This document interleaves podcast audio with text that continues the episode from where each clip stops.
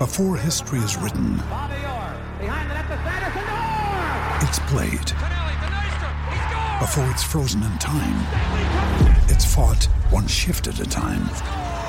Before it's etched in silver, it's carved in ice. What happens next will last forever. The Stanley Cup Final on ABC and ESPN Plus begins Saturday. He's a well respected high school football scout, known for his unpopular opinion and brash commentary. The coach, Keith Miller. He's a well respected national high school football recruiting analyst. Greg, Greg Biggins. Together they bring you the transparent truth, the world's number one source for high school football recruiting news and interviews. The transparent tr- tr- truth. Ha ha! Welcome, welcome. You're now listening live to the Transparent Truth. It's your boy Coach Keith. I'm here with my guy Greg Biggins. What up, GB? What up, Keith? How you feeling today? We got a special day. We got a uh, a extended broadcast. We got a jam-packed show. We're talking recruiting news.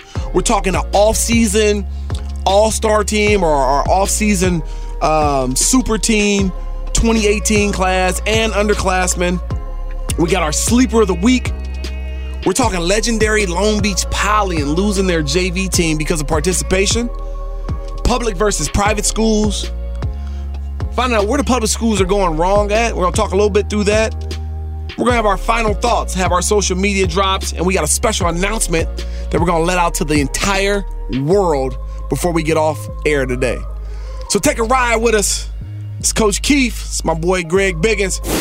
The transparent truth recruiting report. It's time to rock and roll, baby. GB, we got some recruiting news. What you got for We us? We do, we do. Not not a super active week, but still a lot of special players making some big decisions. Start off with a guy who we've been following for a long time, Isaiah Smalls. Dorsey High School. Isaiah Smalls. Legendary Dorsey program, LA Oh, yeah. City section, going to Oregon State. Yep. Uh, really happy, really proud of Isaiah. I've been watching him since he was at Venice. Big receiver, kept getting bigger, kept bulking up, getting Yep. stronger. Uh, maintain that athleticism, though. I like him a lot. Going to Oregon State is going to fit in really well in that offense. Break down Isaiah for me. You know, Isaiah's it's just a big body kid. About six foot three and a half, six four. Uh, long arms, long stride. As you said, he was kind of had a lean body when he started a few years ago as a sophomore, but developed physically, put on a little bit of weight, kept his athletic ability, smooth route runner, hands catcher, natural with the ball. Uh, really like him as a guy working in the middle of a defense, creating mismatch versus safeties, separating versus linebackers. He's going to be a great fit for our Oregon State team who, who looks to develop their passing attack kind of as they move forward, their dual threat quarterbacks. Yeah, absolutely. Nice week for Arizona. The Wildcats got a couple new commitments. South with Mackenzie Barnes. Kind of, kind of teased that one last week. I mentioned he was down to three schools Oregon and Washington State with the other three. Didn't visit Oregon, did not visit Wazoo. Kind of made it think. You know, pretty good chance Arizona's going to go ahead and seal the deal with this guy. Uh, Mackenzie did do just that. DB Guru kid, a 6'1 corner, 175, 180, lean, feet, uh, technically sound. I think it's a great pickup for Arizona. We'll take his trips. So if you're a Wildcat fan, still got to be a little bit nervous. You Oh, never yeah. know, uh, but a nice pickup for Arizona for sure. Prototype. 6'1, mm. long arms. I mean, the NFL is looking for those guys in droves, right? A guy that can move his feet, turn his hips, challenge all routes, over the top and underneath. Hey, you need those types of guys to defend the red zone, to defend versus these bigger receivers like Jalen Hall at Long Beach Poly. Arizona getting a good commitment. But again, he's going to take his trips. He's probably going to get out a chance to go see Wazoo and a couple other places. But uh, committing to the Wildcats early, good for him, good for them. Also, Mikey Irving, the big D tackle, 325, 335 pound load in the middle, formerly of Chaminade, now at Calabasas High School. Mikey went ahead and committed to Arizona. He's a plugger. He's a guy who probably fits inside in, in a 3 4 scheme. Uh, probably needs to get a little bit more athletic. Uh, first time I saw him was at a UCLA camp a couple years ago. It looked really, really good. UCLA offered him. Uh, junior season uh, was just okay for him. So I think this year is big. He's got to step up. Calabasas, uh, again, that's a great fit in terms of, you know, he's going to play. He's going to be counted on as a, as a leader in that program. Uh, Calabasas actually has a pretty decent defense coming back around him. Reggie Hughes on one end and uh, a really nice looking secondary as well. Uh, but Mikey Irvin going to Arizona again. You love love to have that size. You cannot coach, coach or teach 6'3", 340. So uh, two nice pickups for the Wildcats. You know, Mikey is a guy I saw when he was a freshman. He was about 290 pounds and about six foot three. And uh, loads of tons, loads and tons of potential and, and ability. One thing that has always bothered me a little bit with Mikey, he's never been in the type of shape that he needs to be to be as a, as effective as he needs to be on a football field. I think once he gets into a college program, and hopefully this year at Calabasas, yeah. he, he can drop a few pounds put his body in the condition where he can go both ways and still be effective and be a difference maker in the interior for his football team. Yeah, I talked to Casey Clausen early in the week, and he, and he said he's seen though he's seeing the strides. He's seeing him, you know, get Good. it done in the weight room, and and now uh, shoot. If not, he might move to offensive guard. I mean, he's got a, an offensive guard body. Uh, not saying you can't be, uh, you, you, you can be out of shape, play offensive guard because we know we don't give those guys some love too. But uh, a two way guy, a nice job for Arizona. Uh, also, uh, a new offer for the Wildcats, picking up Jake Peters. Really cool story. Santa Margarita kid missed his whole entire junior season, uh, ruptured his Achilles tendon. Wow. I, just you say your Achilles tendon. Just I just immediately that's such a sensitive area. Sure. Uh, coming off a very good sophomore year, Washington offered him, and I, again, guy who's big things were expected. Uh, Arizona, he's got some ties there. His dad played there. His mom went to school there, so no Arizona's a school that he likes a lot. Uh, he's kind of waiting on a UCLA and a Colorado offer. Both those two schools are are on him too. But so Arizona was pretty active this week. Another commitment, Romeo Doubs. LA High School in Jefferson. Uh, receiver James Finley, my guy, Finn to win, has been hyping him up all spring, all summer. Saw him in Vegas, liked him a lot. A lot of quarterback film when you watch his junior film, but when you see him out there in that setting as a receiver, Romeo can go. Uh, nice pickup for Nevada. Had an offer from Rutgers. Took a visit to Rutgers. Uh, liked it a lot. Him and Jalen Chapman went out there actually together. Uh, but he said, you know what? I want to stay closer to home. East Scott kind of had a nice little relationship with him and his family and his coaching sure. staff at LA Jefferson. So right now, Romeo Doubs is going to Nevada. That's a steal for the Wolfpack. Uh, long arm, terrific catch radius, big hands, a guy that's an explosive route runner, can get vertical, can also work the edges and, and, and underneath the hash marks. Um, just a really good target for a quarterback who's pulling the ball out of a play action, zone read, fake to hit a guy on a 15 yard deep out. He's a guy that can run a route, get in and out of his breaks with his length and his catch radius, can extend up and over defensive backs running vertically. Like him as a good pickup for Nevada. Jay Norvell getting it done yeah. here in Southern California. Yeah, and Brandon Mello, Cal, keeps hitting that offensive line hard. That's their fourth offensive line commitment. Brandon Mello's a Northern California kid, huge kid, 6'7", 6'8". Uh, somebody that like at camp in Oakland. Want to see him quicker. Want to see him improve his athleticism. Uh, definitely has the toughness right now. He's a pretty solid run blocker in terms of playing in the Pac-12 and in, in Cal system. You got to be able to move those feet. Got to be able to slide laterally, all that good stuff. So uh, again, nice job for Cal getting the guys where it counts the most, right? Up in the f- trenches is where you guys got to. That's where we win football games. And I think Cal's definitely made a priority. Justin Wilcox to doing a nice job recruiting both sides of the line right now. You got to win in the trenches. Everything starts in the trenches. I don't care how good your receivers are, how good your defensive backs are, your quarterback. Doesn't matter if you cannot get the guys up front blocked. Just go ask USC when they played against Alabama. They could not block the defensive line, and then quarterback got terrorized the entire game. As a matter of fact, he lost his job and he transferred. okay, you got to get the guys up front blocked. And on the flip side of that, you got to be able to put pressure on the passer from a four man or three man line. You know all about that watching St. John Bosco play against Mater Dei last year. Two guys getting pressure up front against them. Yeah. Uh, Colorado, don't, don't mention Colorado State too often, the Rams, but you know what? They got a kid who, for me, way underrated, way under, recruit, under recruited. I saw this guy recently. I, I sleep on the guy. I should have seen him a year ago. But Quinn Brennan, playing for Bishop O'Dowd in Oakland, Napoleon Kaufman's program out there, going to Colorado State. This is a guy. I turned the film on safety. This guy's got everything, every box. He's 6'1", He's tough. He's athletic. He's rangy. He's making plays in the passing game. He's coming up in the run support. Uh, seven or eight picks last year. He's tough, aggressive. I mean, I, I love this kid. He chose them over Boise State, which has kind of dominated, you know, that Mountain West Conference last couple years. So Quinn Brennan is a guy who, again, we have way underrated after watching the tape. This guy is one of the better safeties I've seen out west this year. You know what? From the Bishop O'Dowd program, one thing that I've noticed over, over the last few years, and I don't know how long Coach Kaufman's been there, but they come out with not only really good athletes, but really good kids. Mm-hmm. Guys who do things the right way, who are focused, who are driven, They get guys out every year on scholarship, and they're high quality football players, high quality people. I can respect that. I know Coach Kaufman is a, is a big spiritual guy. Uh, he, I, I, believe he's a pastor in pastor the church. Kaufman, yep. So I think his his demeanor and his values are extended to his football program. Really like what they're doing in terms of developing players and developing people. Excellent job. Shout out to Napoleon Kaufman out there at Bishop O'Dowd High School. Let, let's stay with the Bishop O'Dowd program just just for the heck of it. Uh, Austin Jones, right now, our top running back out west in the 2019 class, picked up an offer from Arizona State. Austin Jones, for me, tremendous talent. He's going to be easily uh, a top 50 player in the 2019 national class, and Napoleon Kaufman's been raving about this guy for a couple years. So remember that name, Austin Jones. He's going to be racking up offers, already at double digits. They're coming, they're coming fast and furious for him. Uh, Ethan Ray, uh, on a little bit of a sour note, one of our top tight ends, made the move from Servite over to Orange Lou. Uh, tore his ACL. He's out for the season. Unfortunate again, that was a big guy who we thought was going to make a lot of plays for the Lancers this year. Him and Ryan Hilinski were already hooking up, uh, going back to the seven on seven circuit. So Ethan Ray, hopefully a speedy recovery. I know that's a guy that we both like a lot. Sure. Uh, and a couple underclass offers to throw out there real quick. Alabama went to De La Salle High School. Uh, Spartans, that's not a bad little program out there in, in Concord, They California, right? football in there, they, eh? they can do some things. Yeah. Linebacker Henry Toto.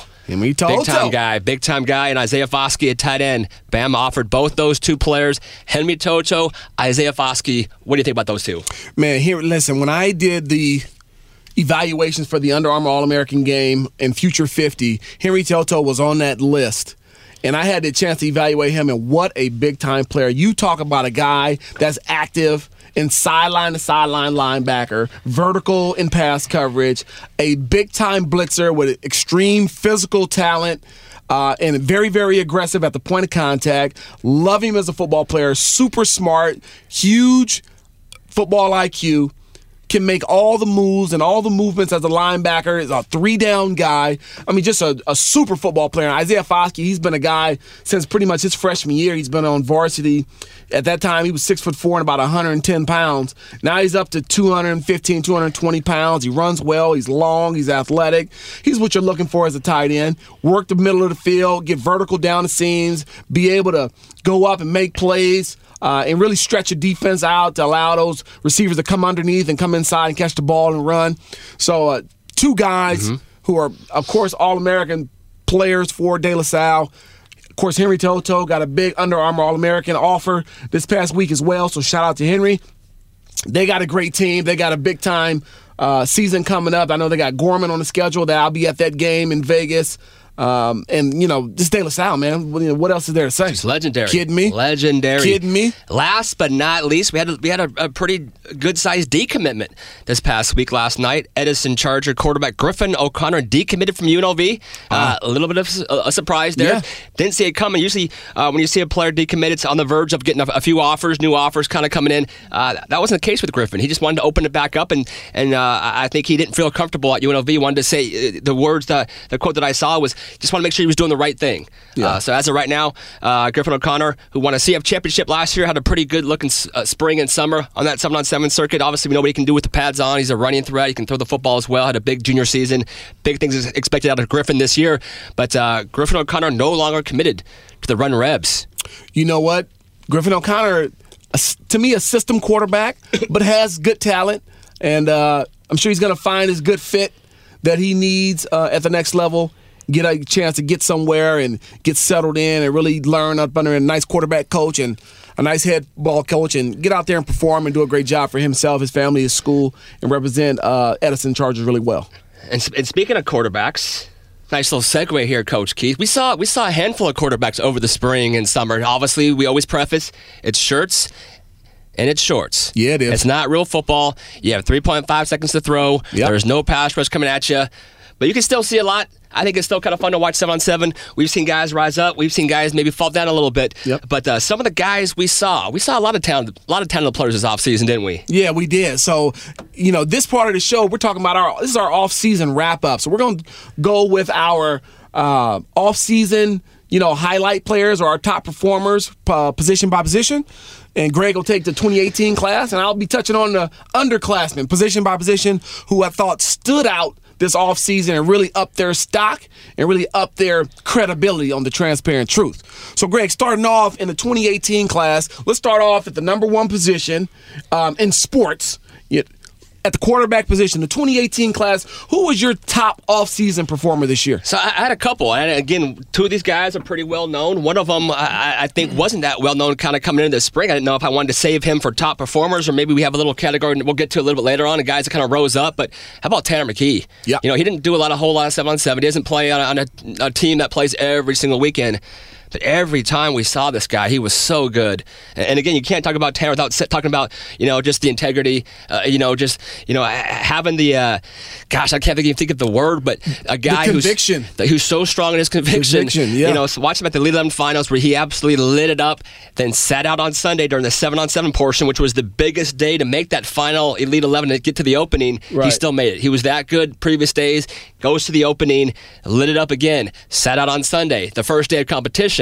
Team struggled. Next day he comes in and he was the best guy there, maybe outside of Justin Fields, who was legendary at that at that event. But Tanner McKee was tremendous, uh, and he's a guy. Honestly, his game translates probably better with the pads on because people don't understand. We saw him in uh, you know practice what two weeks ago. Sure, this guy can run. Absolutely, I mean he can absolutely run, and I don't mean buy time. I mean run for 40 yards, take it to the house. That's right. Tanner McKee is very skillful. Uh, Dorian Thompson Robinson had some great performances, and I think one of them is the one uh, event we were at that first Adidas tournament. Sure. And I'll be honest, there was no buzz there. It was just a boring event. Uh, no fault to Adidas. It was. It was just. There was just. It was so many seven on seven games are going on, and by that time you're kind of going, okay, seven on seven. The second they got off the bus, that 702 team, Dorian, he just brought some energy that I had not seen. That's right. Up to that point, and, and that's just what he is. I mean, he's a he's a leader.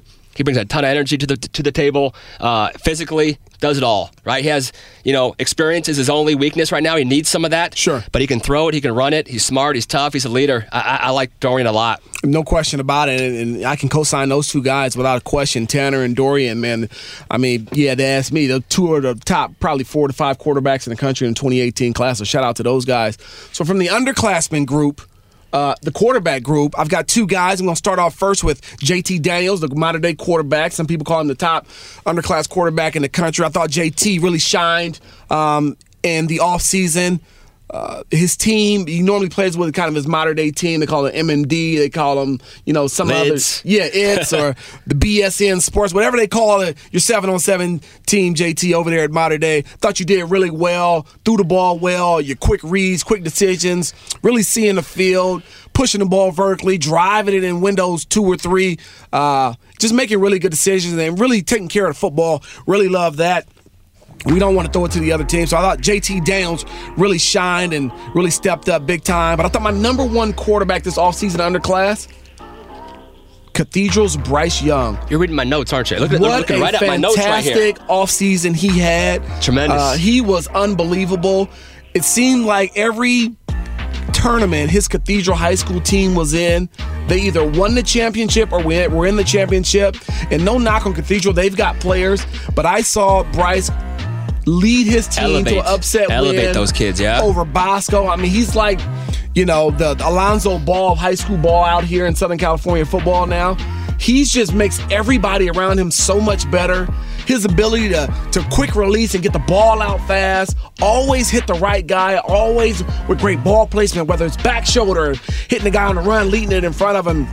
He was just absolutely electric with the football this offseason. And a shout out to Bryce Young, a tip of the cap. I thought you lit it up, man. I thought you did your thing uh, from start to finish. And, uh, you know, to me, he was my top quarterback this offseason under And we talked about this on the drive here. One thing I think that makes a, a quarterback special is any system. Any you can put them in any system with any team, whether it's an all-star team, your high school team, five-star guys or no-star guys. You put Bryce in any system, and he, like you said, he elevates those guys, he makes everybody better, he makes the right reads. He's so cool and calm. I remember again watching him in Vegas with all these people watching, yelling and screaming. He's playing Team Florida. They're talking mess. He, he- the guy is unflappable. He is so cool and calm and poised for a young quarterback. This guy's got what two more years to go, three more years to go. He's only a sophomore. Yeah. three more years to develop special talent. I, I love Bryce Young as well. You did a great job. So you go ahead, Greg. You're 2018. You want to go with running backs here? So Let's go like- running. Honestly, seven on seven. I don't have a lot of them. Running back is that's not a, not a seven on seven game. You know, I, I love Toa Taua at the Nike camp in LA. He was MVP at that event. Uh, he's a pads guy all the way. So you see a guy like Toa who just runs so hard. He runs so physical and downhill guy. Uh, not necessarily you know his game, but I like what I saw from him. We saw Richard Newton a couple times. I was impressed with him. Yeah, Again, Newton. a Nike camp guy. Palmdale. Uh, Palmdale as well. We saw him at the UCLA camp. He was impressive too. My my top two, guys, not to steal your thunder, so I'm, I'm not going to go on, but I thought my top two guys were underclassmen. I'm going to throw it over to you. Okay. See who you like, but I had two underclassmen. It's probably my, my two favorite guys that I saw this this spring and summer. So go ahead and tell me who you liked. Okay, so the underclass group, top off-season performers this year. We're gonna start off first with Rancho Cucamonga running back Sean Dollars. Yes. I thought Sean Dollars was uh he was explosive. I thought his change of direction was sick. Um, his quickness was is very very evident. He got great moves in the open field. He'll, he'll make you miss. Like my little six-year-old son likes to say, he'll ankle you. he'll ankle you. Uh, Sean Dollars at Rancho Cucamonga. I thought he lit it up this off season. Jordan Wilmore Yes. out of Lawndale High School. Yeah. Let me tell you something. This guy's put together like a college running back already. He's got speed, he's got power, he's got great vision and patience. Thought he caught the ball well in the camp that I saw him. Uh, just a guy who's playing beyond his years, and I think he's going to be one of the top Southern California backs um, in a year or two. And last but not least, and this guy blew me away. He was probably my top running back this offseason when I saw him. Dorsey running back out of Los Angeles, Jawan Collins, special football player. I made a comment on Twitter a while back after I saw him, and I like, you know me, Greg, I like to make bold statements. You do? I said, he's going to be the number one running back in the country by the time his senior year. Special talent, special speed, special strength, special explosion, big time leader with tremendous intensity, Super ball player. Really love him. Him and the Sand Beast. Those two guys have they, have they both have man bodies right now. Uh, my two underclassmen I, want to throw out there, give give some love to. Uh, I already mentioned Austin Jones, Bishop O'Dowd, loved him, and also Kendall Milton, a 2020 kid, also. So it got all 2020 classes loaded with running backs. For me, again, Kendall Milton, he's already proven it with the pads on. Looked Yeah. great in the summer circuit, doing doing the whole shirt and t-shirt thing. Uh, I think Austin Jones and Kendall Milton, both those, I think those are two of the top five backs right now out west, regardless of class. And I know the 2018 class is kind of down a little bit. A little bit. Uh, so I not not too bold of a statement, but I still feel like those two guys, Austin and Kendall, pretty special. Yeah, there's no question about it. So moving on, let's go to receivers, Greg. Got a lot of course- receivers. Hey, listen, the offseason is about Oh. receivers, DBs, quarterbacks, right? So I know you probably got a ton. I limited mines to three. Start us off with your 2018 group, top offseason receivers. How about Amon-Ra St. Brown? He wasn't ain't bad. He wasn't bad at all. He ain't terrible. I, I feel like we talked about him so much. So I'm just going to say Amon-Ra St. Brown. Here, here's some here's some some hard hitting, good at football. How's that for some hard hitting analysis right there? He's good at football. How about Devin Williams? Oh, He's yeah. a guy, not a, a big name coming up this spring. Yeah. Got the. I wish I could say length the way you do. I love the way you say say length for me. He's got great length. I like the way you say that. Six five. Oh, yeah. Athletic, two way guy, but he kind of focused on receiver this year. Yep. And was dominant at the opening finals. Dominant. Chase Cota out of Oregon. Chase Cota. Loved him early on. Hurt at the opening. Yeah. What I saw early on, to me, the guy is a special talent. C.J. Parks. Talking to J.T. Daniels last night. You know what he said? C.J. Parks. He's always he's as good as Amon-Ra St. Brown.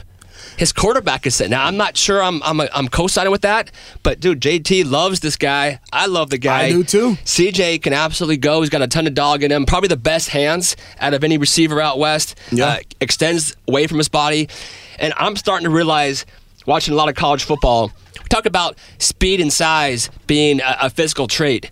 How about catching the football? Yeah, Because that- what, what I'm helps. starting to see, if, if and I know a lot of colleges will say, "Oh, we can teach a guy to run routes. We can teach a guy to catch the football. But we want to go for that athleticism and size." You know what? I'm starting to notice if a guy can't catch the ball in high school, guess what happens in college? He doesn't catch the ball in college either. No, he doesn't. TJ Parks can catch the ball, period, and he gets open. Hello, UCLA. Those are two pretty good things. He's going to UCLA. Yeah. They definitely need a guy like like CJ, Devin Cooley, Isaiah Crocker, and Delon Hurt. I thought all those guys That's, a, that's are very a great good as well. list. Devin Cooley, I definitely. I mean, he was a star this offseason. Crocker is special. Yep. I think kind of in and out of breaks, and uh, that sounds like a really good group. The underclass group. We're gonna start off with Logan Loya. Yes. Orange Lutheran. Logan. The double move master. hey, man, Logan Loya, he's a baller. The guy finds a way to get open. He's got great ball skills. I haven't seen him drop a ball. I've probably, he's probably been at every camp. I mean, he's like he's like a camp whore. He's been at every camp this entire off season. He wants to compete. He wants to compete. Doesn't want to hide anything. I love it. Yeah. And he's out there, he's playing ball. I love it. Logan, shout out to you. Great job this all season. How about Johnny Wilson at Calabasas? Baller. A freak of an athlete. Yeah. Again, one of those freaky size, you know, length, speed guys. Length. Tremendous hands, special talent. Johnny Wilson at Calabasas, big time off season performer. How about Kobe Bowman at Bosco? Got him. Again, Got him. another one of those big, long, athletic kids.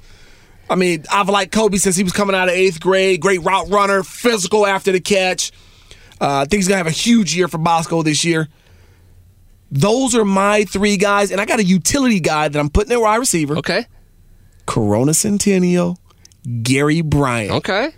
Hey, a little Percy Harvin.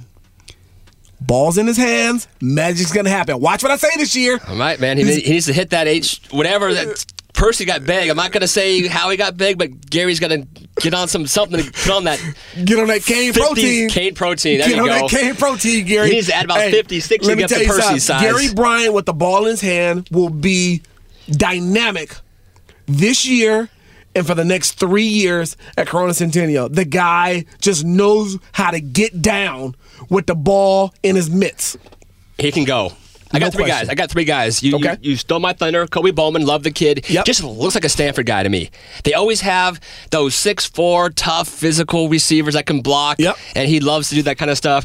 I thought Josh Delgado had a good offseason, and I love Kyle Ford too. I made the comment earlier. Sure. Kind of remind me a little bit of a young Juju Smith in terms of the size, Yep. athleticism. He can run past you. Uh, tough physical kid too. So overall, great group of receivers we saw. No question. You have a tight end, Greg? Because I, got, a couple. tight end. I got a couple I got tight a couple. ends. I got a okay, couple. what do you got for me? So he's actually, I- don't know if I'm cheating. He's kind of a hybrid. Okay. How about Michael Ezeike? Can I use him in this category? You, I, I think he's got. I, don't- I don't like to label him a tight end, Yeah. because I think he's a special receiver. Okay. But you can use. I know a lot of people think he's going to project as a tight end. Go ahead. I I think he's a hybrid. I Okay. don't think he's an inline blocker who's going to, you know, be that guy, goal line. hey, let's bring not. an extra tight end. Ezeike, get out there. That's not going to happen, right? Hell no. No. But I think he's a guy that can do a lot of things. And now I think he's almost like an H-back Thomas Duarte type. You, you want to use him in the passing Okay. game. Uh, and I think, looking at his body, he's going to get bigger and bigger, but stay athletic. He's Yeah. 6'4", I think six five. He's going to probably Yeah. be 240. Yeah. Right? So I like him. And then the guy Spencer Webb. Uh, Spencer one of our guy Coach T's boys out there in the intercom. Sure. Uh, Spencer was really good at the Oakland Nike camp. I liked him a lot. Going to Oregon, uh, I think Spencer Webb was again those two tight ends. I liked them both a lot this this offseason. So I got some tight ends. You know what? Shout out to Bosco and Mater Dei, man. They're up and down my list. We're going to start out with Jude Wolf. Jude, Hey, man, all of stud, six five stud. can run, can catch, can block. Nominated for the 2019 Under Armour All American game. Jude Wolf is a player. What does that mean? Is he nominated or is he selected? He's nominated, meaning his name is Get officially him in on our right board. now, Coach. Get him in. Hey, listen. It's Let's- a process. let's- Everything can we invite him right now on the transparent truth? Can you put that invite out there? Do you have that kind of juice? I do have that type of juice. Let's do it. But I'm not going to make He's that step. deserving. He is. Jude, I want you in. I don't have a say, but if it was up to me, Jude, just throwing it out there. Go ahead and coach. I didn't mean to cut you off. I, I got No, it's excited. all right, baby. I got excited for a second. Listen, Jude's a big time player. He's got all the tools you're looking for. He's got size, he can run, he's got soft hands, he's a physical blocker. He's a smart kid with a great GPA. He had a great offseason. He's going to be a terrific weapon on third down in the middle of the field for Bosco quarterbacks. Jude Wolf, big time offseason. How about Michael Martinez? How about Michael Martinez? Modern Day. How about that catch to win the game? How about in that the- catch? in the Edison seven on seven battle at the beach? How about Michael that? Martinez? Shout out to you, big fella. I see you over there doing your thing. About six Michael. I'd invite you too, Michael. I, I think he's worthy Greg's too. gonna invite everybody. I'm inviting the whole entire league. Hey, well, he, he must be inviting you to Pizza Hut because it's not the Under Armour All American game right now. But hey, listen, Michael, you did your thing this off season. You got a you got a nice frame on you. you. I shook your hands. Your hands were about twice the size as mine. You can be a big time player, man. You had a great off season. Top performer, twenty the underclass group. How about some O line? Let's go to O line. Oh yeah, the big heavies. Uh, Didn't see a whole lot. I mean, it's, again, we, off season is kind of more for the seven on seven guys. Sure. We know who the real football players are, though, Coach. We know that you cannot win without guys in the trenches. My top guy overall was Justin Dedich. Really wasn't close. And I've never hyped a center before like this. Maybe Jeff Byers years ago. Sure. But for me, Justin was so good at every event on every stage. Whether it was a a little small regional camp, whether it was you know maybe the giant skills camp, Yeah. whether it was at the opening finals, the guy was just dominant. Cannot find a weakness in his game. He's got a nice center frame. He's smart and he's tough. He's physical. He's agile, hostile. All those cool things. He does everything well on a football field. I really like Justin a lot. Uh, Penei Sewell, I, I love the move tackle the guard. Sure. We talked about that before. Natural fit at guard. Uh, I thought Will Craig stepped up. And then Bishop Gorman, Jacob Asaya. Yeah. I thought he was outstanding every event, playing tackle, playing guard, playing center. I think he's very versatile. So those O linemen all kind of jumped out for me. So with the underclass group, I've got a nice group of three. I've even got a kid who's coming out of eighth grade who I saw at a camp dominate. I think I know who you're talking about. Listen to this. Got three names? Got three names. Okay. First, we're gonna start off with my excuse me, St. John Bosco offensive kind of tackle guard, Maris Talaval. Man, just a stud. At the point of attack, it's problems off the jump. Physical, aggressive, can move his feet, and is a nasty SOB. Shout out to Maris. How about Miles Miro, the 2020 That's prospect? right there, man. That's that guy's special. day. Special. Man, this guy right here, he's the next coming. Great feet, great flexibility for a big young kid, which you you hardly never see that. Yeah. Good length, can move, can turn, can bend, but physical, got a tough punch on contact, plays through the whistle. Love that. Doesn't give up if a guy's halfway through. Stays with, finishes. How about this? Coming out of eighth grade, slated to start as a true freshman this year at Corona High School.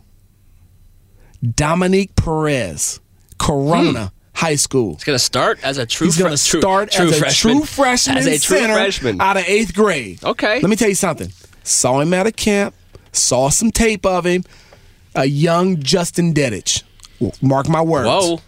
Physical, aggressive, He's a giant skills kid. talented, tough, super smart, has a dedicated family who supports him from the time he gets up in the morning till the time he puts his head in the, on the pillow to go to sleep. Raquel Perez. Shout out to mom. Raquel Beautiful Perez lady. is his mom.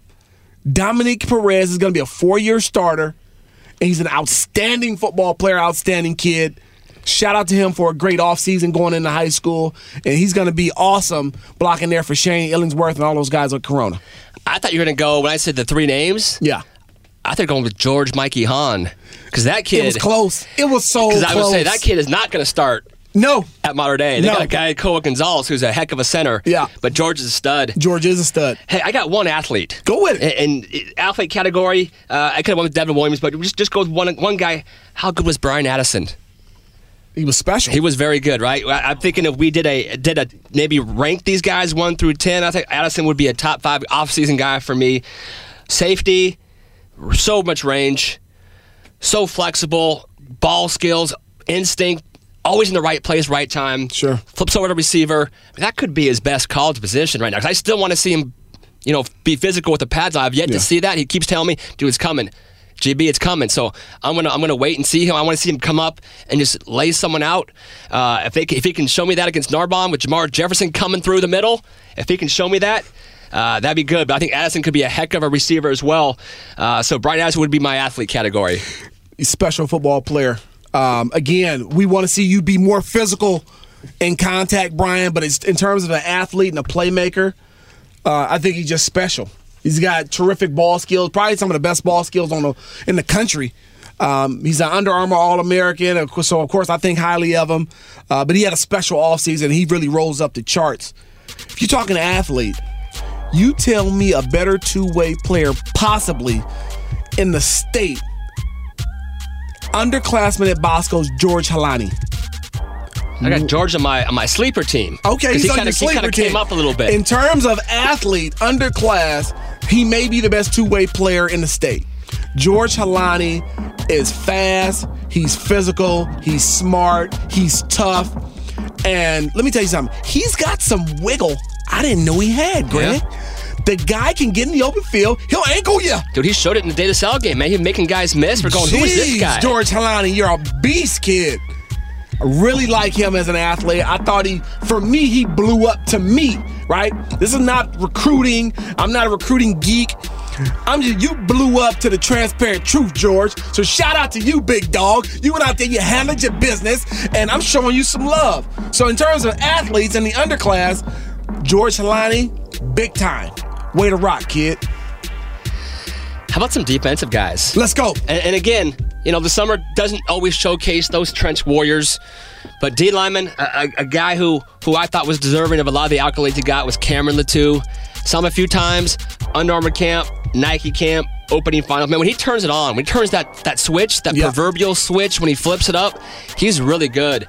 You know, at the opening final, they had those last two days of competition. First day, I, I didn't see him much. People said, you know, he's just okay. That second day, legit.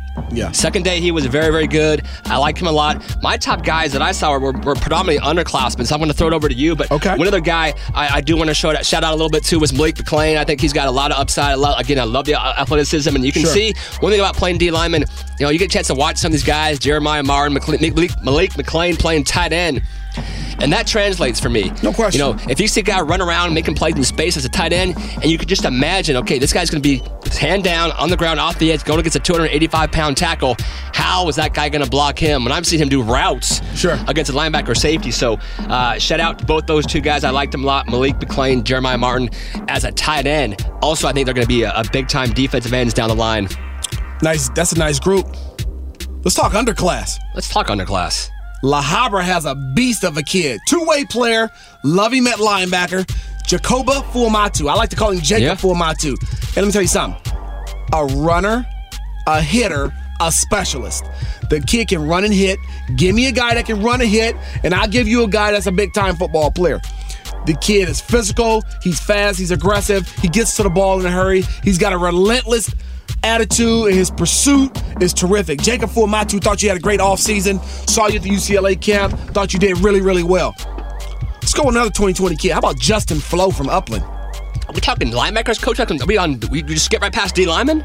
Are we D line? We're on D line still. Oh man, let's go back. Let's go back. Hold up, let's go back. So we're talking D line. Let's go with Suave Poti out of Bosco. Big Suave. Nobody's gonna block this guy. no one. From my reports from Bosco practice, the kid is unblockable. They must double team him to get a stalemate. Suave, six foot three, 280 pound beast. I see Suave. You blew up this offseason. How about this? We're going Bosco again. Kobe Pepe, the former linebacker, 2020. Let me tell you something. He's going to be the surprise story for the Bosco defense this year. Mark my words, Greg Biggins. You know I know it. Kobe Pepe, the former linebacker turned D line. He's up to 265 pounds, but he still runs 4'9. He's in the interior. He's going to get a push. He's going to win with quickness. He can get skinny and beat those guys on the edge. Kobe Pepe, great offseason. One more. Listen to this 2019 transfer out of the state of Louisiana. Kendall Wilkerson. Watch what I tell you. Six foot four, 270 pounds. He can play interior. He can play on the edge. He's a big jumbo athlete. He can get it done. Kendall Wilkerson.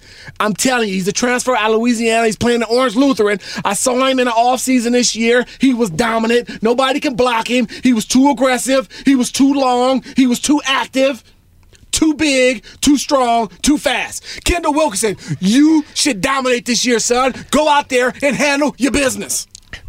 Coach, you're gonna hyperventilate over there, man. I'm Like, feeling good today, baby. It's a special show. Did you take some a couple of shots of our, our, our monster juice? I had a little bit this morning. I'm good. I got two guys. Go with it. Two guys.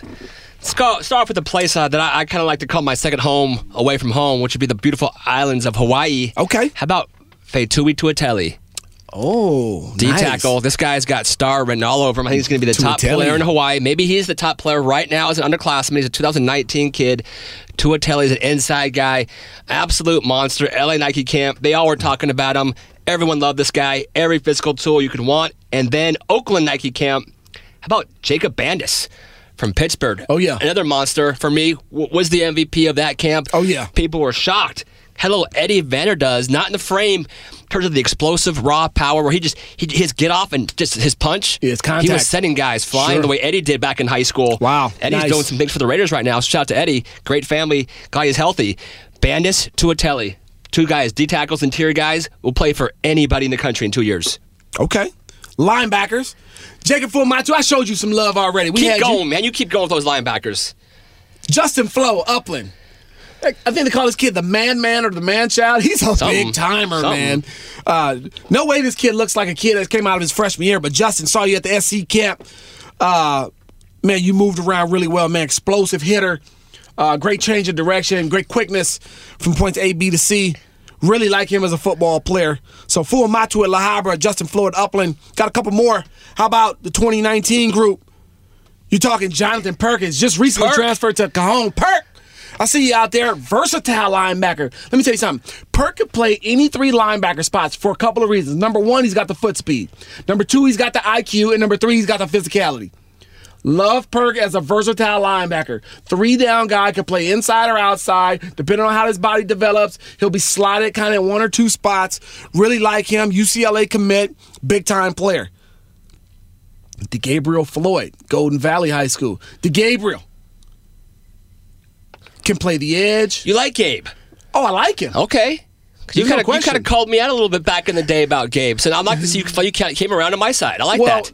not not Speak to say I Gabe. didn't like him. You didn't love him. I just didn't love him. You're coming around.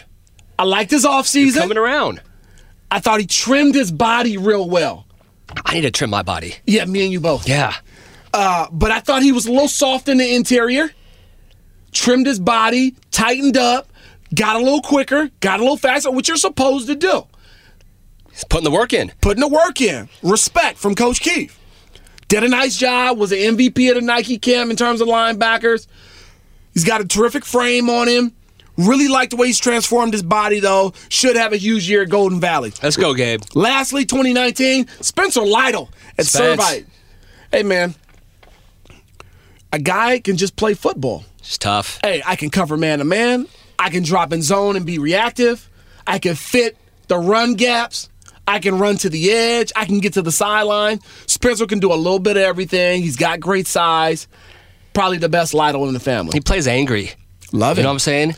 Yeah. And we got one more guy who I'm not going to mention, but I know you want to have him for your sleeper, so we'll we'll save that one. Yeah, we gotta save we, it. We both have a guy we like a lot. Oh, yeah. I got I got some backers, coach. I saw a lot of good backers this year. I think uh, so. The West was loaded. There was more guys that made the opening from the West than any other region combined. Yeah. I don't think that's true, but I just made that I just made that stat Yeah, up. But it sounds- it sounds good. Sounds, Sounds good. good. So for me, two guys really jumped out. We're talking about Brandon Kaho, talking about Jack Lamb. Yeah. I thought those two guys in a, in a loaded group, those two guys separate themselves a little bit. Kaho was tremendous uh, at, at every event. The guy was big, he's fast, he's physical. We said it. He outperformed EA this this offseason. Talking Nevada linebackers. Yeah, this is true. Not saying he's a better prospect, but he outperformed. He outperformed. More athletic, moves better. Sure. Jack Lamb, for me, had the play of the offseason, taking a little running back from a little mouthy running back from Florida and just going blindside with him 50 yards on another field. That was the play of the of the weekend, the offseason for me. And seeing him be able to run and cover, I love Jack Lamb. Salu Messina, Elijah Winston, Raymond Scott. All those guys really showed out to me. Reggie Hughes impressed me with his ability to play in space. I saw Reggie as an outside pass rusher. Reggie played some inside backer. I liked him a lot. Kanai Mauga, USC commit. Kanai Mauga. He really stepped up for me. Adrian Jackson at the Under Armour camp that we were at there. Yeah. Adrian, uh, safety and linebacker. I think he wants to play safety, but at that event, he was a linebacker. He got an invite to the Under Armour Sure. All American game because of how well he played. Solomon Tuliaupupu had a nice offseason. Merlin Robertson impressed me with his athlete. I think both Solomon and Merlin impressed a lot of people with their ability to move in space. I could probably go on and on and on. Matthew Tago, a guy who was going to save yeah. for my save for my uh, my sleeper list, but I'm going to throw him out right now. A guy who I saw as a as a 6'1", 230 pound quarterback. He's a 6'3", 210 pound linebacker who can play. I think just about anywhere. He'll be an inside guy at UCLA. It's a nice pickup for them. But uh, overall, a really good group of linebackers. it was a good group of linebackers. I thought they all did a really good job. All the guys we mentioned and were really outstanding. Let's go with the DBs. All right. Man, we got a great group of young DBs in, in the The 2020 class is loaded. 2019 class is loaded. Let's start off with 2020. Dorian Green Warren, Yep. Mater Dei defensive back. Thought he really improved over the course of the offseason. When I saw him initially, didn't think too highly of him, but watched his development, watched his growth. Um, a guy became became comfortable making plays on the football, improved his speed this offseason, did a nice job. Elias Ricks, Yep. staying with Mater Dei. I think a special safety prospect. Compared him to Nnamdi Asomugha, um, his length, his versatility, his ball skills, uh, just a big time player. I think he's going to be fantastic. How about the 2019 group? Joseph Forrest, JoJo Forrest out of Orange Lutheran. He was our sleeper of the week Yep. one week. Uh, did a nice job at the Alabama camp. Came back to a seven on seven tournament. I believe in Huntington Beach. Yep. Showed up really well. Really well. You said. Yep. Uh, JoJo Forrest climbing up the transparent truth ladder. Jeremiah Cradell. Yep. Rancho Cucamonga defensive back. Physical, aggressive. Needs to continue to develop his football IQ and lock in, you know, on a consistent basis. But in terms of his physical skills and his ability to make plays on the ball, aren't too many guys out here on the West Coast that can match him. Chris Steele, maybe the number one cornerback on the West Coast. Some people have him ranked.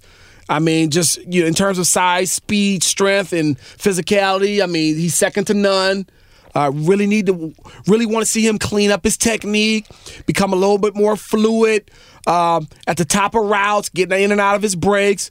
But in terms of his projection, projects to be a big time college player. Had a great offseason. Brandon Jones.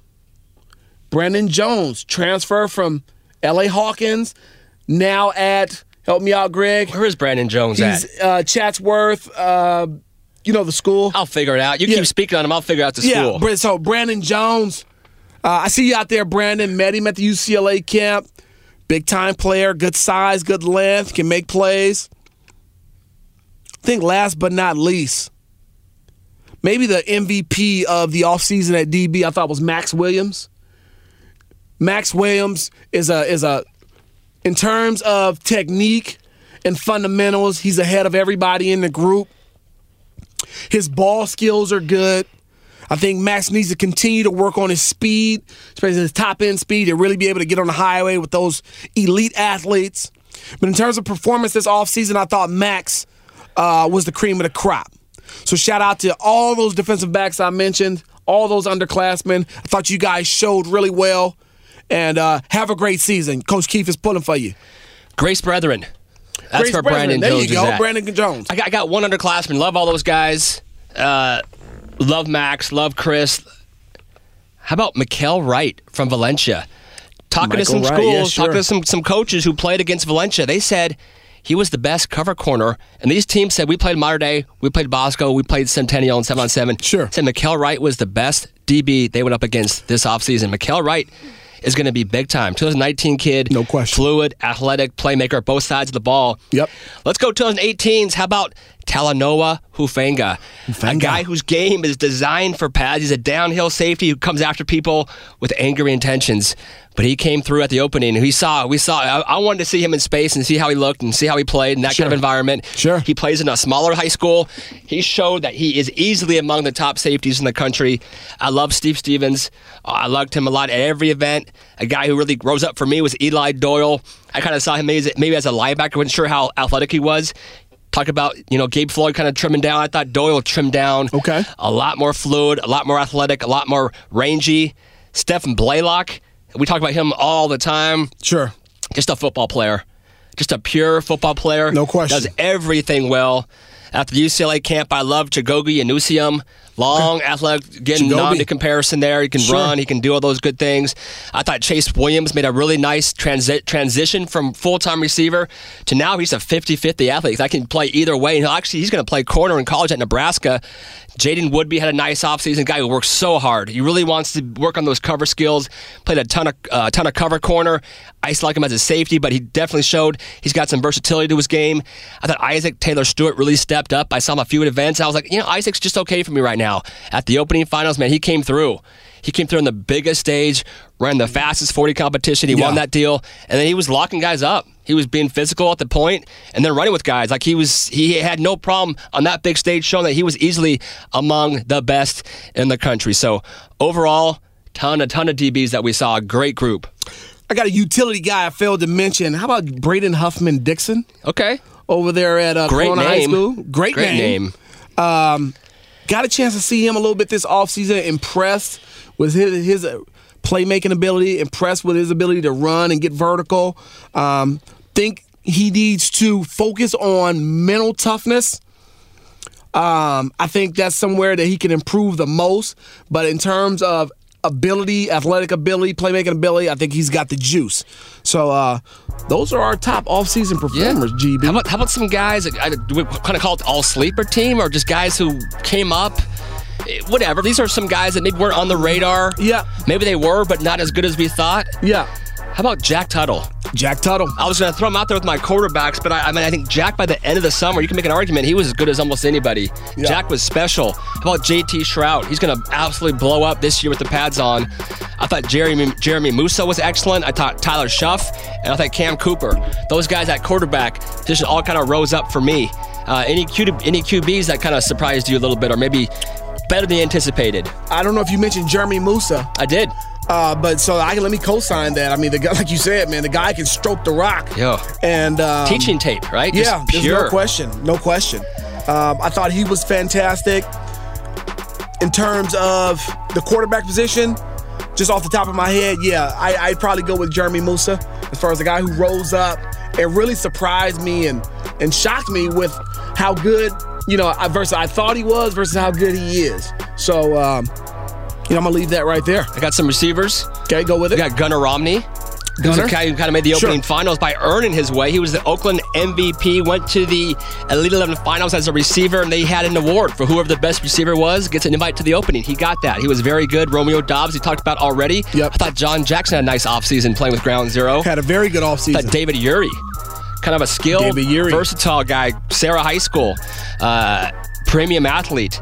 And then Daniel Arias out of Washington was very impressive. Those long, athletic 6'4 receivers. I'm always a big fan of the 6'4 receiver because they're never covered. Back shoulder fade, baby. But David Uri, I thought was really good. Safety, corner, running back, receiver. I think he's going to have a big senior year for Serra. Serra's got some dudes. It's going to be fun to watch those guys, the Cavs. They, they always got some guys. Shout out to my alma mater. Uh, we you know we stay with players. Um, in terms of receivers, again, I thought uh, Logan Loya came up from out of nowhere, really, uh, to come and shine. I thought Levon Bunkley Shelton, the, Yeah. the Serra wide receiver. Um, Kobe Smith is better than what I uh, anticipated, you know, initially for uh, Serra High School. I think another guy who was kind of, I wouldn't call him a sleeper, but a guy I don't think we probably showed enough love to um, is Nico Remigio. Yeah. Nico Remigio only the he's only very productive every time you see him. Yeah. I've never gone to a tournament or a camp where he did not perform well. I mean, sometimes you take that consistency for granted. Y- absolutely. But uh, he's just a guy that just shows up with his hard hat and his lunch pail and gets his job done. You know, and I actually wrote down Kobe Smith, but I crossed him out because here was a guy who was actually rated high, you know, four star guy before really proving it. And this offseason was by far the best I've ever seen. I saw him dominate some events. And Yep. for me, if you're rated that high as, as Kobe has been, and I know he's playing basketball, so he wasn't ever devoted to full time football, but I wanted to see Kobe dominate. And I saw him do that at a couple different events. So cosign on Kobe. How about some DBs? Uh, and again, I got underclassmen kind of mixed in. You mentioned uh, Elias Ricks, Darren Green Warren. They're on, on my list. I'm not going to speak on them. You already did a good job of that. How about a couple guys from Long Beach Poly? Tyreek LeBeau. Big old long 6'2 corner, and then Ryan Nixon, uh, versatile safety. I like both those two guys. Jaden Deadman from Upland was better than I anticipated. Pure cover guy, not a clutch and grab guy, but just a guy moves his feet, plays the ball really well. And then a guy from Mission Viejo, Achille Arnold, uh, that he was very good at the Under Armour camp that we saw. So uh, all those guys, again, uh, not saying you- you weren't good, just saying you're better than I anticipated. How about the Markham twins from Long Beach Poly? Yes. Man, terrific size, great athletic ability. Two defensive backs who I think are going to be big time, four star players really, really soon. How about go back to Bosco? How about P3? Yes. P3 came uh, you know, virtually out of nowhere to have a really good offseason and really stepped up his game and his stock. And had that injury, the- unfortunately. Yeah, had that But injury. before then, man, he was he was balling. So P3, shout out to him. And uh, no question, his dad wins fan of the offseason. hey, P2, the number one fan in the state of California, wins the offseason fan of the year award. I got a couple running backs, so you already mentioned. Okay. Uh, George Holani. Yep. Don't need to speak on that. Tremendous talent. And then Sean Dollars, a guy who didn't even really play last year at Rancho Cucamonga, played behind a guy who was Jalen Red, who's not bad at football at all. No, not bad Jalen's a special talent, maybe the best guy they've had at Rancho Cucamonga. But those two guys, Sean's going to have a gigantic year. George Holani. Uh, a couple D linemen. You already mentioned Suave. How about Jermaine Lole? Last I checked, Yeah. I'm hearing some. I'm hearing he might be going to Long Beach Poly. Wow. Played at Paramount High School. If Jermaine goes to Poly, dude, They're my Poly's got some pick, dudes. You- that is your sleeper That's pick. my sleeper. They got a loaded secondary. Yep. And we're going to talk, talk more about Poly later on. Yep. But Jermaine can go, and they need some beef up front, which is weird to say because 10 years ago, Poly is where you went for beef. Now they got to find some guys, but Jermaine, uh, very good. I'm just going to run through. I don't have a lot, of, lot Sure. more guys. O lineman, Miles Monroe. You already mentioned him Yep. as an O lineman. Uh, I already mentioned Kendall Melton, and then uh, I already mentioned Matthew Tago again. So kind of guys I, I mentioned that were better than I anticipated. Sure, absolutely. So those are our top off-season performers, the off-season team of 2017. Shout out to you guys, did a great job.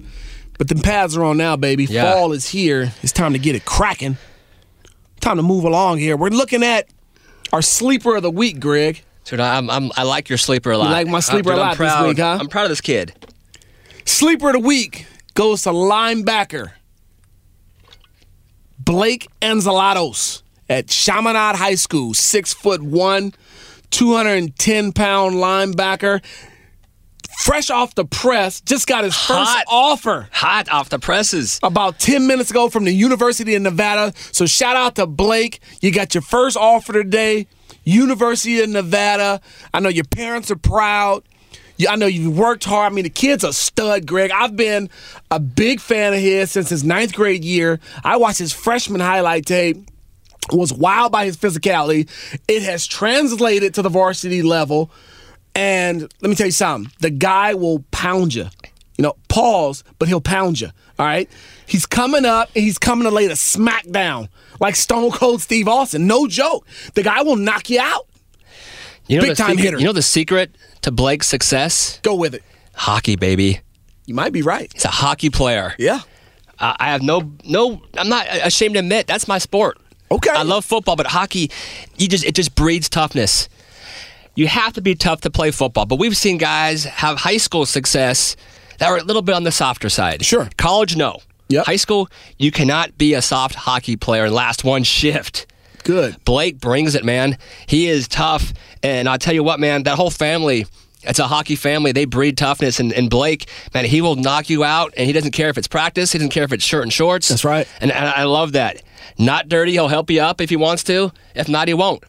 But the guy is a he's a gamer. That Nevada offer, you know, shout out to them for being smart with their evaluations. Sure. He, he's a guy who, I, talking to the pops, the game's kind of slowing down for Blake a little bit this year. The game's mm-hmm. gonna he's gonna make he's gonna make a ton of plays this year. I, I could see him as a guy who could have and should have maybe double digit offers by the end of his junior season. Well, you know what? And I'm harping on his physicality, and the kid is a hard hitter, man. He's a physical, you know, phenomenon in terms of his ability to run through contact. But let me tell you something: the kid is athletic. Yeah. Consistent four six forty guy. Consistent. Can get on the highway with running backs. Gets his head around, knocks the ball away, throwing vertical against him. Let me tell you something. Kid's a player. Yeah. Shout out to Blake Anzalados, our sleeper of the week. Congratulations. This is the transparent truth. Special report. report, report. To move on. We're talking Long Beach Poly right now. That's what hurts my heart a little bit. It does. it's does. a problem. So, if you haven't heard, ladies and gentlemen, Long Beach Poly's JV program has been dropped this year due to low numbers in participation. It's got 5,000 students at this high school. 5,000 and 4,000 of them are athletic.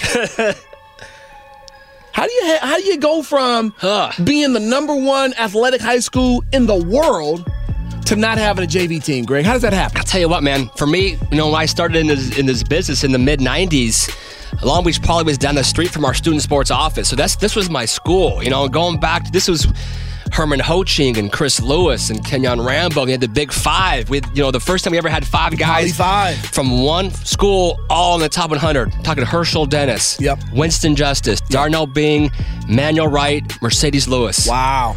all five. list. The next year, again, they just kept going and going Sure. and going.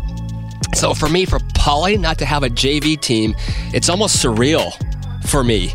And I know talking to Antonio Pierce, it's surreal for him. Sure. I haven't talked to Antonio about this topic, but I talked to him, you know, frequently, and he thought, shoot, five year, he had a five year plan. This is his fifth year. Yeah. Him, he's going to go there. He's going to build this thing up. He's going to bring Poly back. He had tradition put on the back of the jerseys, right? No names. You know, not going to Yeah. see, you know, LeBeau or Tally or any names on the back of those jerseys. Markham. Sure. You're going to see tradition. Yeah. I thought that was the coolest thing. And I think he just had this vision of kids just flocking to Poly to play for an ex NFL Super Bowl champion and just enrollment numbers just coming like crazy. Yeah. And Poly's going to just field a Bosco type level talent team. Yeah. And now they have to cut their JV team. What the heck? You know I what? have no answers. hey, listen, man. I do. Would you like to hear it? I, I would I'd love to hear your Here it goes. Let's go. Private school is the answer. Parents, kids, they're all flocking to private schools. Whether it be Orange Lutheran, Mater Dei, Bosco, wherever it is. For some reason, parents want to run the private school. And it bothers me a little bit. I'm a public school guy. Coached at public school, went to public school. And public schools are fine if you can find a good one. There are good ones out there. But running a private school has become the wave. And everybody's following that right now. Mm. So now the, the private schools they have they've got all the juice, they've got all the leverage, and the public schools are hurting. Schools like Crenshaw, schools like Poly, schools like Dorsey. They're hurting for numbers on the football field. They're hurting for numbers in terms of school you know, students coming to school. Dorsey's got somewhat like 1,300 kids. That's ridiculous. Private schools, man. I think it even goes deeper. I don't, I don't know if I want to fully touch on this topic. I don't have the the controversial gene that you got. Okay. But I also think there's something going on with Poly's admissions, letting guys in that are in the district that want to go to Poly, but because they have so many students already, 4,000, 5,000, Yeah. that those kids that are in the district that want to go there, they're kind of pushing them to other places. So I know, Yeah. I know Poly's, if Poly was allowed to take everybody who wanted to come to Poly that was able to, to go, they'd have a JV team. So I totally agree with what you're saying. The private schools are definitely taking over. Uh, I think many people see that as a better education, a better chance to go D1. They know how expensive college is. Shoot, I got one going to Grand Canyon's private school, um, but I'm a public school guy myself in high school for sure. Sure. Um, but I think people are, are, are trying to find where can my son get the most exposure and get the best chance to get a scholarship. And they're looking and they're seeing nothing but private schools right now. Bothers me a little bit. Uh, public schools are suffering because of it. Um, you take in kids who are most talented and the smartest and with two parent families and mo- most aggressive, and uh, that talented tenth is leaving to go to pub to the, excuse me go to private schools, and you know public schools are really suffering.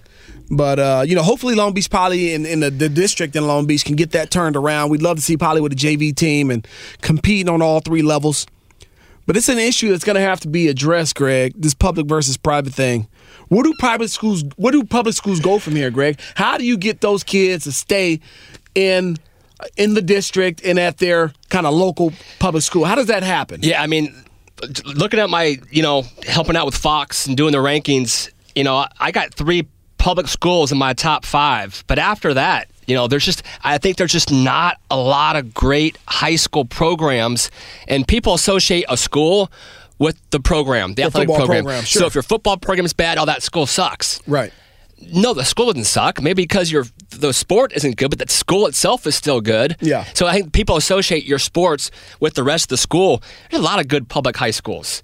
You know what I'm saying? A lot of good public school teachers. Sure. My mom was a teacher.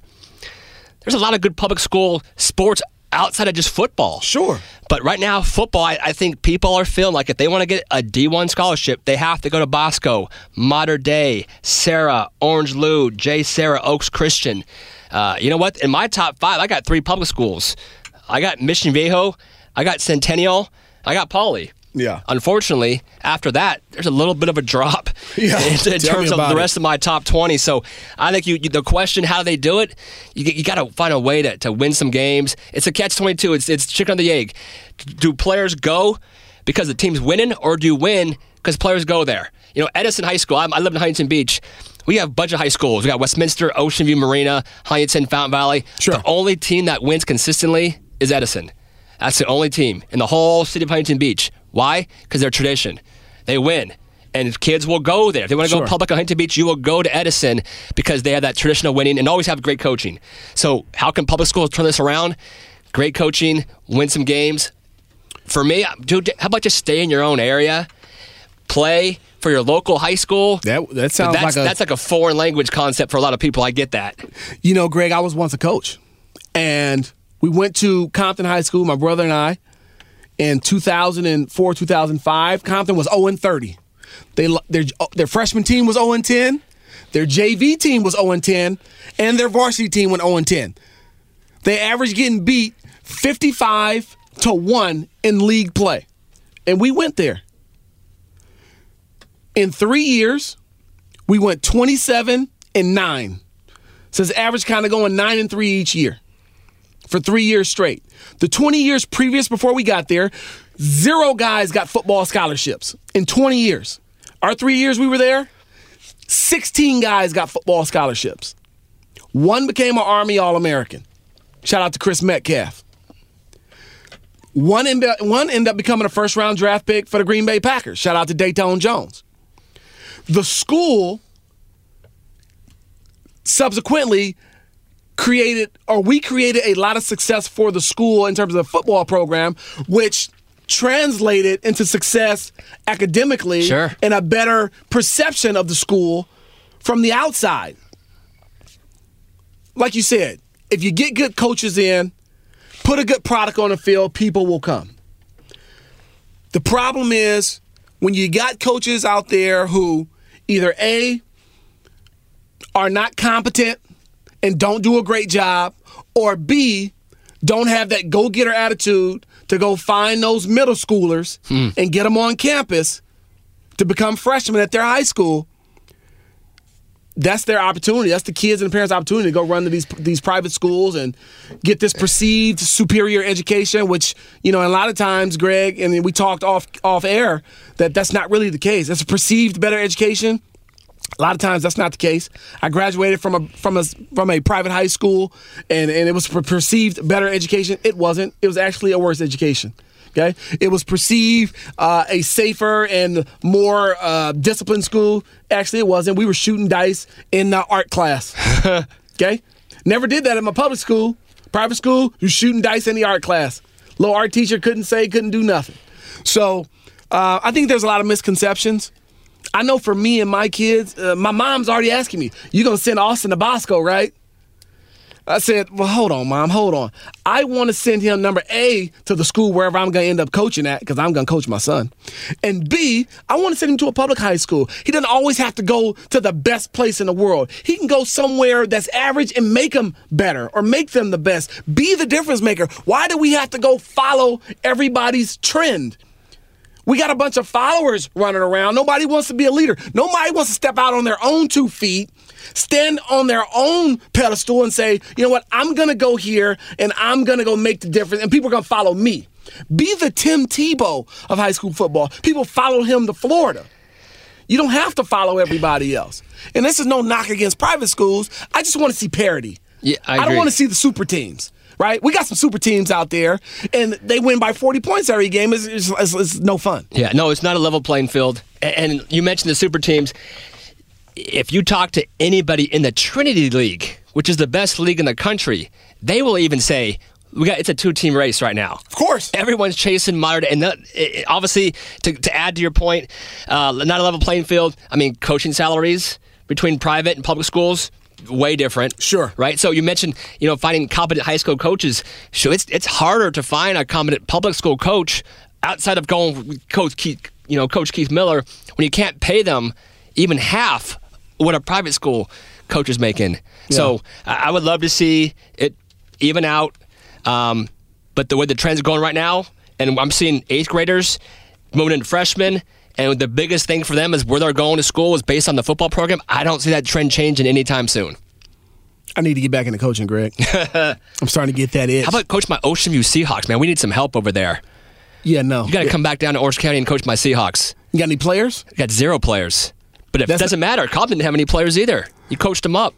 That's not going to help us win ball games, Greg. They don't need players, man. They got you. no, no, we need Come players. You showed me. Yeah, yeah. Well, you got to be able to develop players. They'll come to you. They will come to me. So uh, that kind of brings our show to a wrap. We have, fun show. Fun show, It was a great show. It I was like a great this show. one. We kind of got some special announcements to share with everybody out there. Uh, if you don't know, we are here recording live at the CBS studios in the Miracle Mile. And uh, very quickly, I want to share a quick story, Greg. Absolutely. So, for those who don't know, I used to be a school teacher. I used to be a kinesiology teacher at a high school. And one day, and, and this is a true story, I felt like God spoke to me. He says, Keith, you will not be who you want to become unless you give up the comfort that you're in. The next day, I went and resigned from my teaching job. I gave up my $90,000 a year salary. I gave up my full benefits for all three of my kids that I had been doing for 13 years, and I walked away from it. All because God spoke to me, and I had this I had this this idea in my head of a podcast. Had an epiphany. Had an epiphany. So one day, one evening, I put out a tweet. I'm thinking about starting a podcast. Then I got a guy who reached out to me. He says, Keith, I've got some experience with a podcast. I'd like to help you out. I said, good, let's meet up. We met. He came over to the house.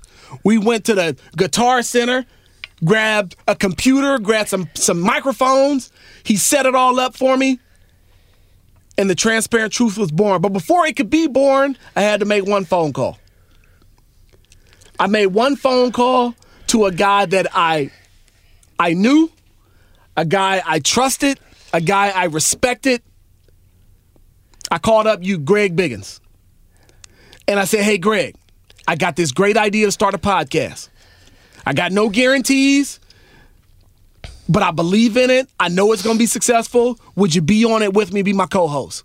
Greg, what'd you say? My first thought was I, I thought it was a joke, and I threw out a name. Remember, I, I'm not going to name the name on air, but I go, you, you and this guy would be a great combination. It was a guy that you know we both kind of fought Yeah, with yeah, a few yeah, times. sure.